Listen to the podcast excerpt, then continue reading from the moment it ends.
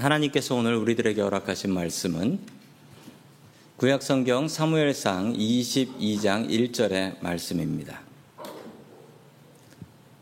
그러므로 다윗이 그곳을 떠나 아둘람 굴로 도망하매 그의 형제와 아버지의 온 집이 듣고 그리로 내려가서 그에게 이르렀고 아멘.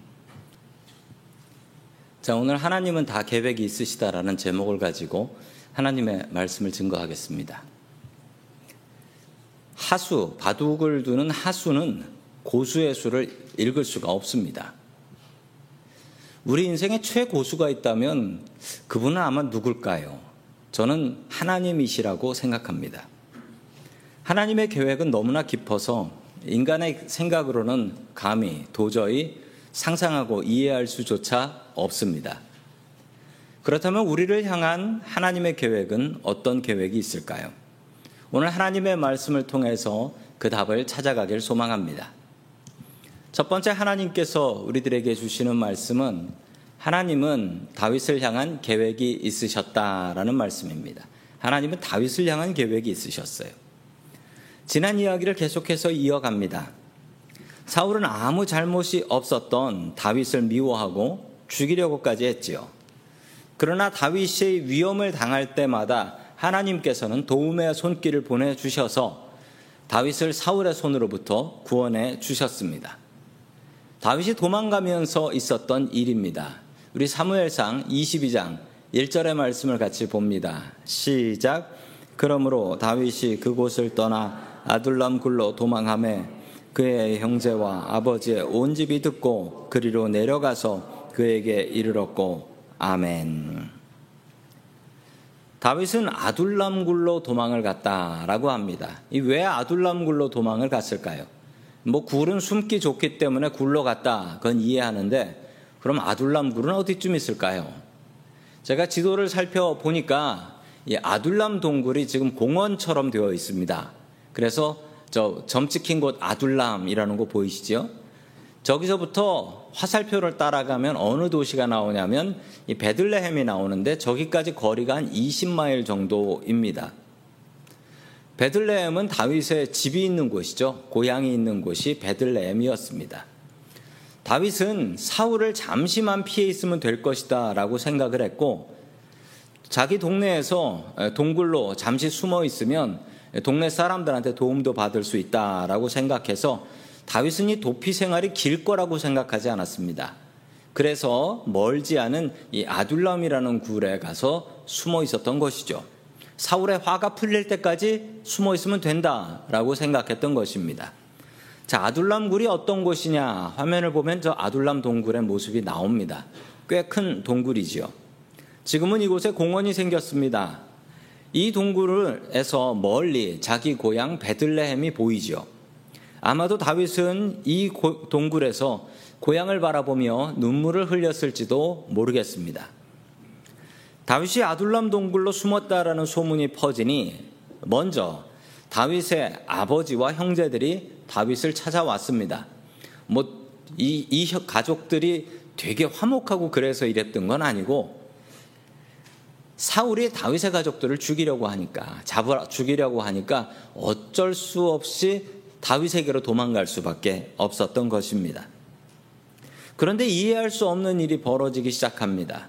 뭐 가족들이 다윗한테 갔다라는 건 당연히 그래야 되는 거고요. 그런데 엉뚱한 사람들이 모여들기 시작합니다. 자, 우리 2절의 말씀 같이 봅니다. 시작. 환란당한 모든 자와 빚진 모든 자와 마음이 원통한 자가 다 그에게 었고 그는 그의 우두머리가 되었는데 그와 함께 한 자가 400명 가량이었더라. 아멘. 다윗의 가족도 아닌 사람들이 몰려들기 시작했습니다. 압제받고 힘들어하는 사람, 빚에 시달리는 사람, 원통하고 억울한 일을 당한 사람들이 다윗에게 몰려들기 시작했습니다. 모여든 인원이 400명 정도 되었다라고 합니다. 다윗의 입장에서는 뭐 인기 좋으니까 좋을까요? 아니지요. 도망 다녀야 되는데 소문 다 나버렸습니다. 400명이나 몰려들었으니 아, 조금 있으면 이제 사울이 자기 잡으러 오겠네요. 혼자 도망 다니기도 힘든데 가족이 붙었고 거기에 400명이 더 추가됐으니 이제 어떻게 합니까?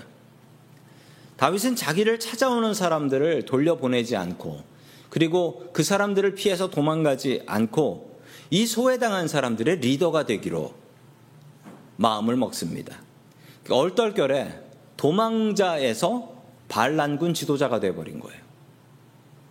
이제 도망자 생활 끝나기는 글른 것 같습니다. 사우랑에게 억압받던 억울한 사람들이 이렇게 많은 줄은 꿈에도 생각 못했습니다. 다윗은 그들을 바라보며 그들의 이야기를 들으며 마음의 위로를 받습니다. 힘든 사람들의 이야기를 들으면 묘한 위로를 받을 수가 있습니다. 몇 년 전 목회자 세미나를 참석했는데 그 세미나 내용 뭐 누가 오셨는지 별로 기억은 나지 않습니다. 그런데 거기 가서 참 많은 위로를 얻었습니다. 특별히 그 사모님들이 많은 위로를 얻었는데요. 어떤 위로였냐면 다른 목사님이나 다른 사모님들 힘든 얘기를 들으면 아니 그게 위로가 돼요. 그게 위로가 돼. 나만 힘든 게 아니었어. 저 사모님 힘든 거 보니까 나는 힘든 것도 아니었네 하면서 위로를 받는 거예요. 한 사모님이 이런 얘기를 하셨어요. 무슨 얘기를 하셨냐면 그 사모님 교회에 별난 교인이 한 분 있답니다. 혼자 사는 교인 한 분이 계신데 그분이 새벽 기도를 꼭 나오시는데 새벽 기도에 오시면 꼭 사모님 옆에 붙어 앉는데요.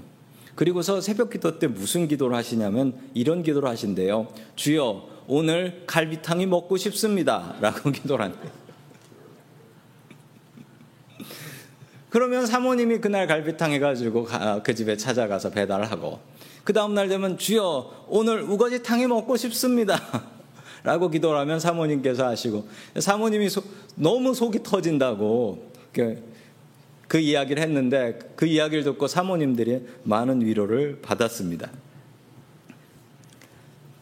아둘람 동굴에 모인 사람들이 이런 위로를 받기 시작했던 것입니다. 다윗은 그들의 이야기를 들으면서 앞으로 세울 나라 어떻게 세워야 할까?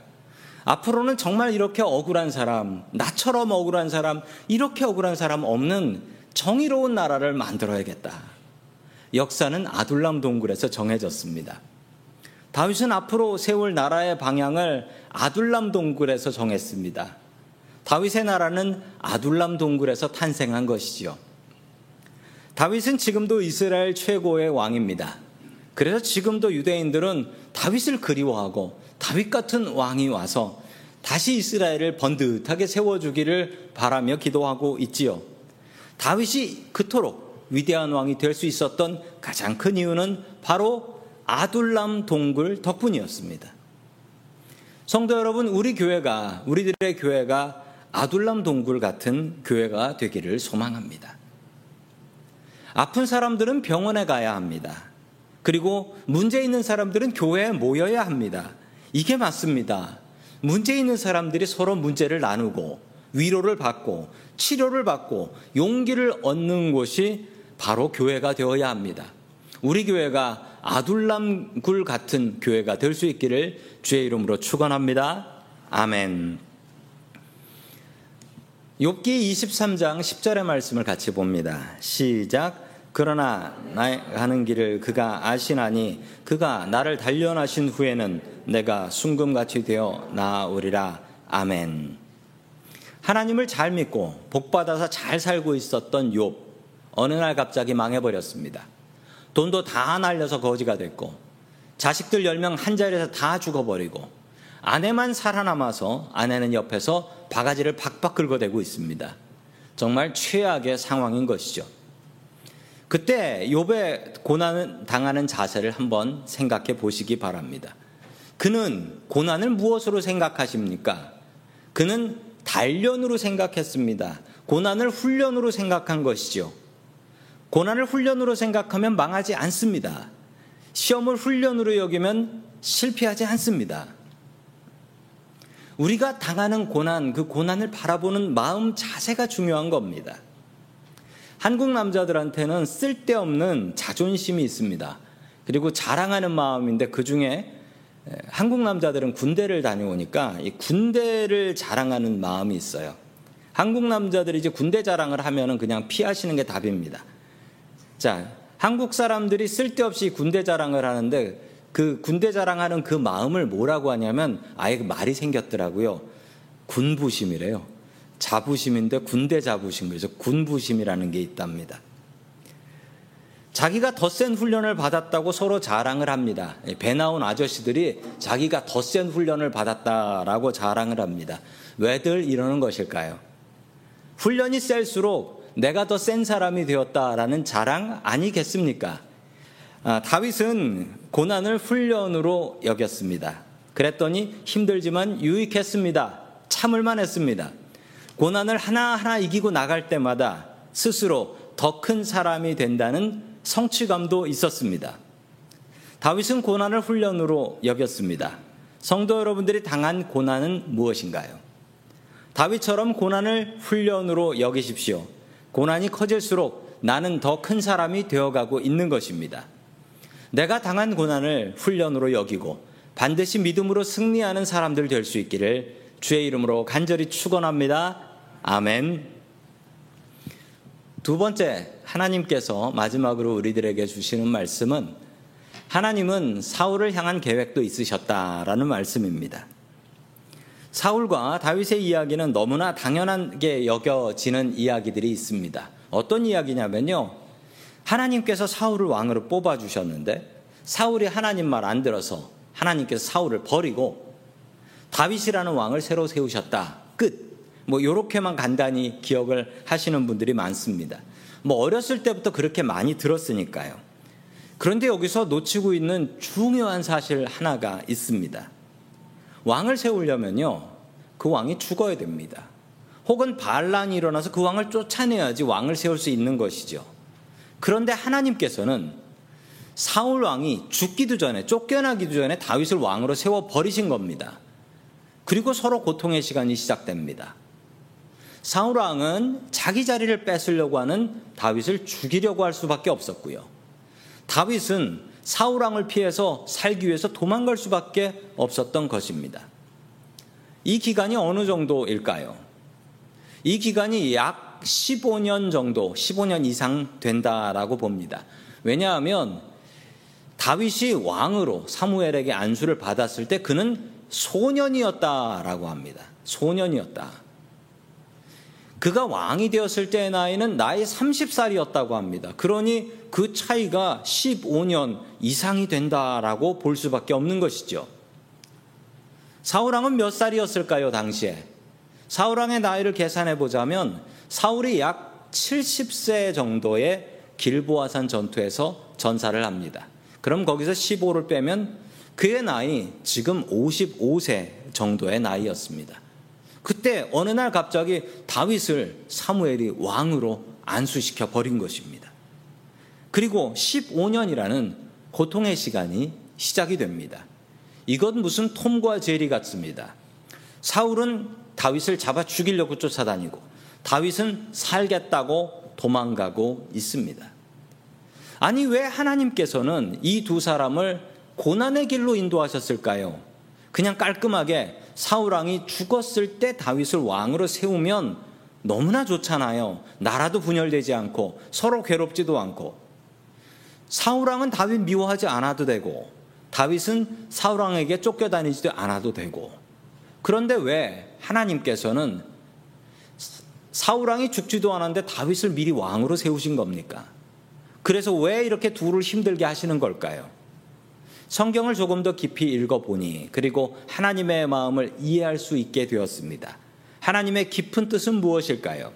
자, 사무엘상 15장 26절 말씀 같이 봅니다. 시작.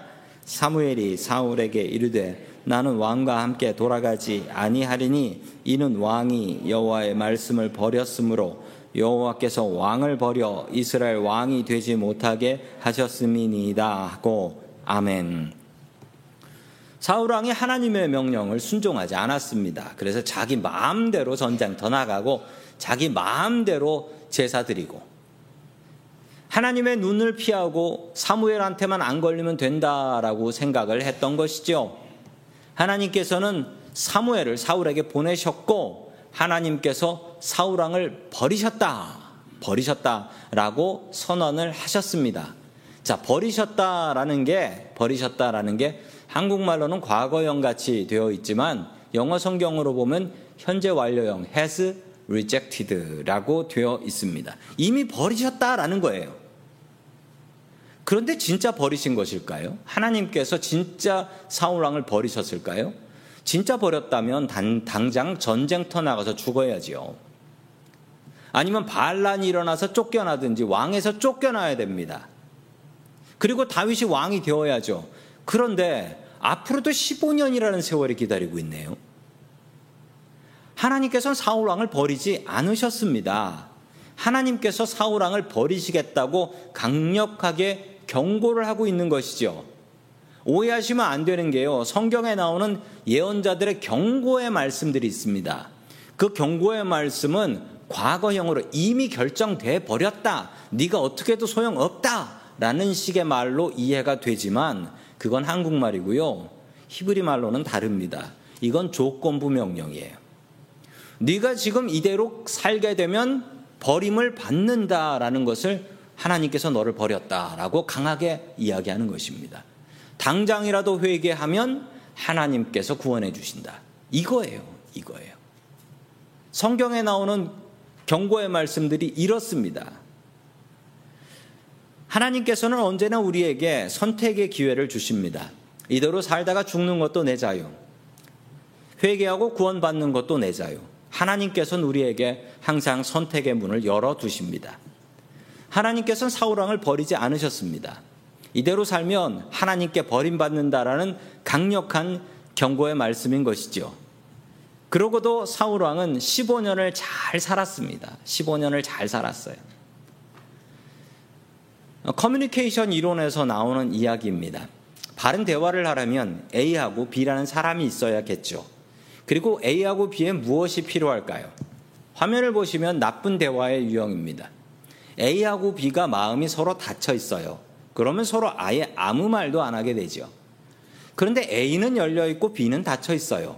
그러면 어떻게 될까요? 그래도 대화는 안 됩니다. A가 열심히 말을 걸어도 이 사람이 대답을 안 해요. 반대로 B는 열려 있고 A는 닫혀 있습니다. 역시 제대로 된 대화가 될 수가 없지요. 이 둘이 바른 대화를 하려면 둘 다 open open 둘 다 열려 있어야 하는 것이죠. 이렇게 열려 있으려면 오랜 시간과 노력이 필요합니다. 서로 오랜 시간과 노력을 통해서 마음을 열어야지 제대로 된 대화를 할 수 있다는 것이죠.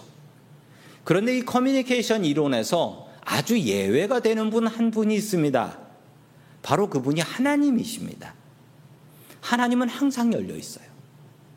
어떤 흉악한 죄인이라도 마지막 죽기 전 순간에 하나님 앞에 회개하면 하나님께서는 기쁜 마음으로 그를 구원해 주십니다. 우리는 손가락질하면 아니 저렇게 못되게 살고 예수 믿겠다고 마지막에 하고 구원받아? 이게 말이 되나? 우리의 마음은 닫혀 있지만 하나님의 마음은 항상 열려 있습니다. 누가복음 15장에 보면 집 나간 아들 탕자의 이야기가 나옵니다. 세상 물정도 모르고 겉멋만 가득했던 부잣집 둘째 아들 탕자는 아버지가 돌아가시기도 전에 아버지 나에게 주실 재산 미리 물려주세요. 제가 이거로 나가서 멋지게 사업을 해보겠습니다. 둘째 아들은 먼 나라에 가서 아버지 간섭 없는 먼 나라에 가서 실컷 놀고 먹고 마시다가 홀딱 망해서 거지가 되어서 돌아옵니다.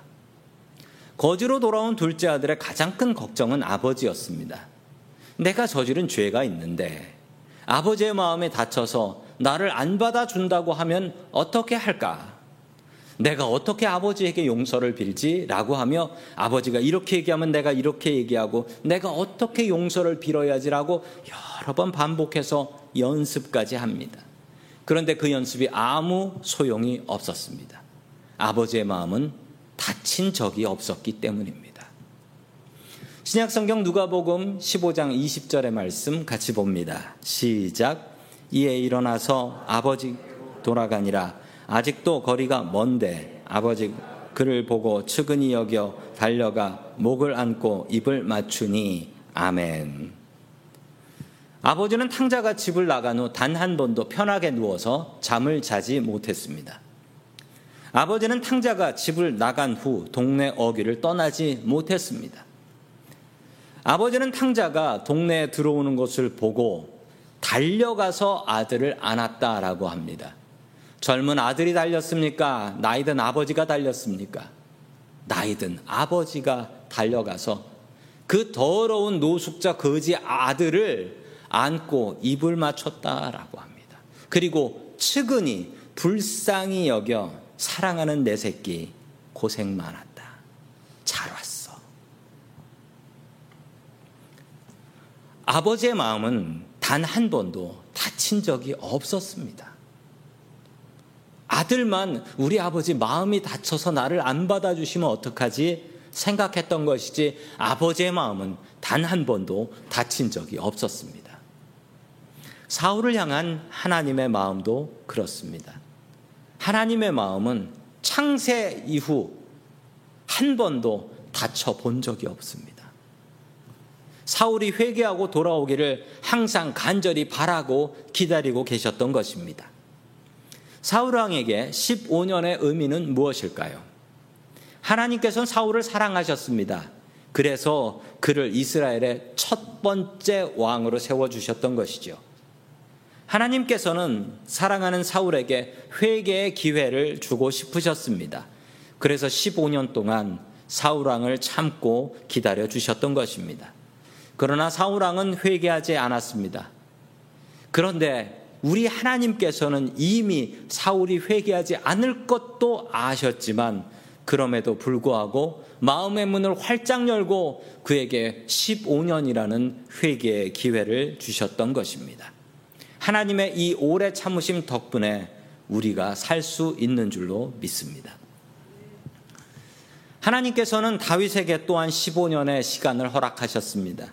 15년 동안 죽을 고생하며 사울을 도망다니며 삽니다. 왕궁에서 장군으로 살았던 때는 몰랐습니다. 세상에 이렇게 불공평하고 세상에 이렇게 억울한 사람 많고 이 세상에 정의가 없다라는 것 그제서야 알게 되었습니다. 15년 동안 도망자 생활을 하면서 세상에 소외된 사람들을 만나고 그 사람들의 소리를 듣고 내가 이 사람들을 위한 나라를 만들어야겠다라고 다짐을 했습니다.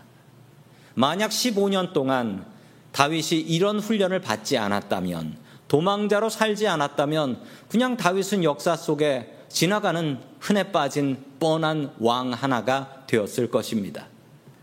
하나님께서는 다윗을 더 큰 왕으로 세우기 위해서 더 세고 더 긴 훈련을 시키셨던 것입니다. 제가 오늘 하나님의 말씀을 준비하면서 하나님 참 힘드시겠다라는 생각을 하게 되었습니다.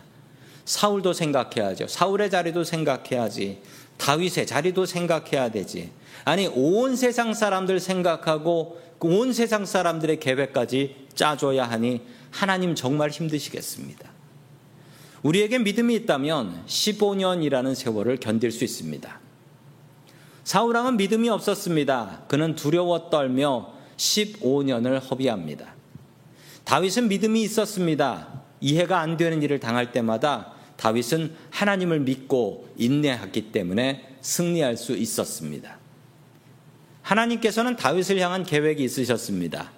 하나님께서는 사울을 향한 계획도 있으셨죠. 당연히 하나님께서는 우리를 향한 계획도 있으십니다.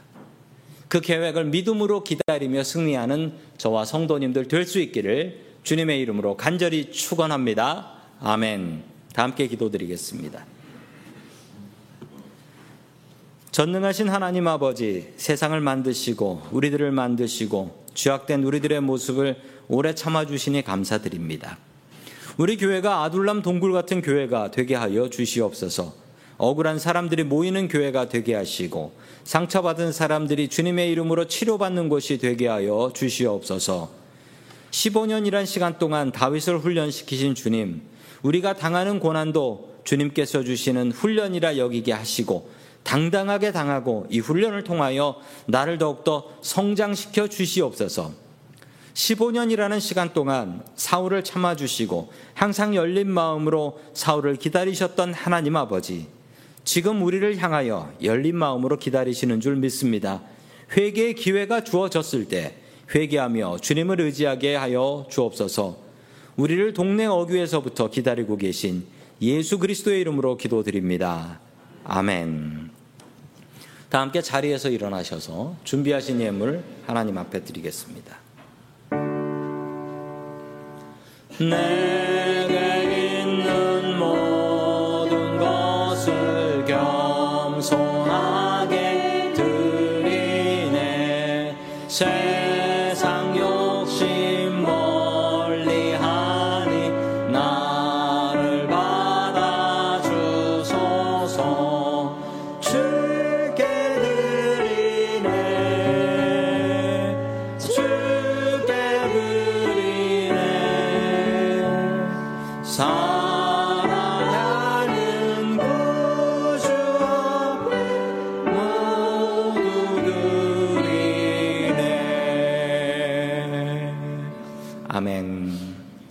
기도드리겠습니다 만물을 창조하시고 주관하시고 다스리시고 계획하시는 거룩하신 하나님 아버지 오늘 주님의 창조하신 계획대로 우리들이 이 자리에 나와 예배의 자리를 지키며 주님 앞에 예배할 수 있게 도와주시니 주여 감사드립니다. 항상 주님의 계획을 바라볼 수 있게 도와주시고 아무것도 보이지 않을 때 주님의 계획에 순종하며 나아가는 믿음의 사람들 될 수 있게 도와주시옵소서. 이 시간 주님께 거룩한 예물을 드립니다. 내 것을 드리는 것이 아니라 하나님께 받은 것 주께 돌려드리는 마음으로 드리게 하여 주옵소서. 소득의 11조를 구별하여 주께 드립니다. 성교원금과 구제원금 주께 바쳐 드리오니 바쳐진 재물이 주님의 나라를 세우는 데 사용되며 과부의 헌금처럼 흠양하여 주시고 다음 없는 하늘의 복으로 채워 주시옵소서. 우리를 이민자로 이 땅에 불러주신 주님, 험한 이민자의 생활 가운데 주님의 은혜를 허락하여 주시옵시고 감으로 메마른 땅에 단비를 내려 주시듯 주님의 은혜를 채워 주시옵소서. 오늘 이 예배에 참여한 이들에게 복 내려 주시고 또한 사정으로 참여치 못한 이들에게도 주님의 은혜를 허락하여 주시옵소서. 주님의 재물이 주의 교회를 세우는데 온전히 사용될 수 있게 도와주시고 멀리 동티모르의 아름다운 복음을 증거하는데 사용되게 하여 주시옵소서. 우리의 주인 되시는 예수 그리스도의 이름으로 기도드립니다. 아멘.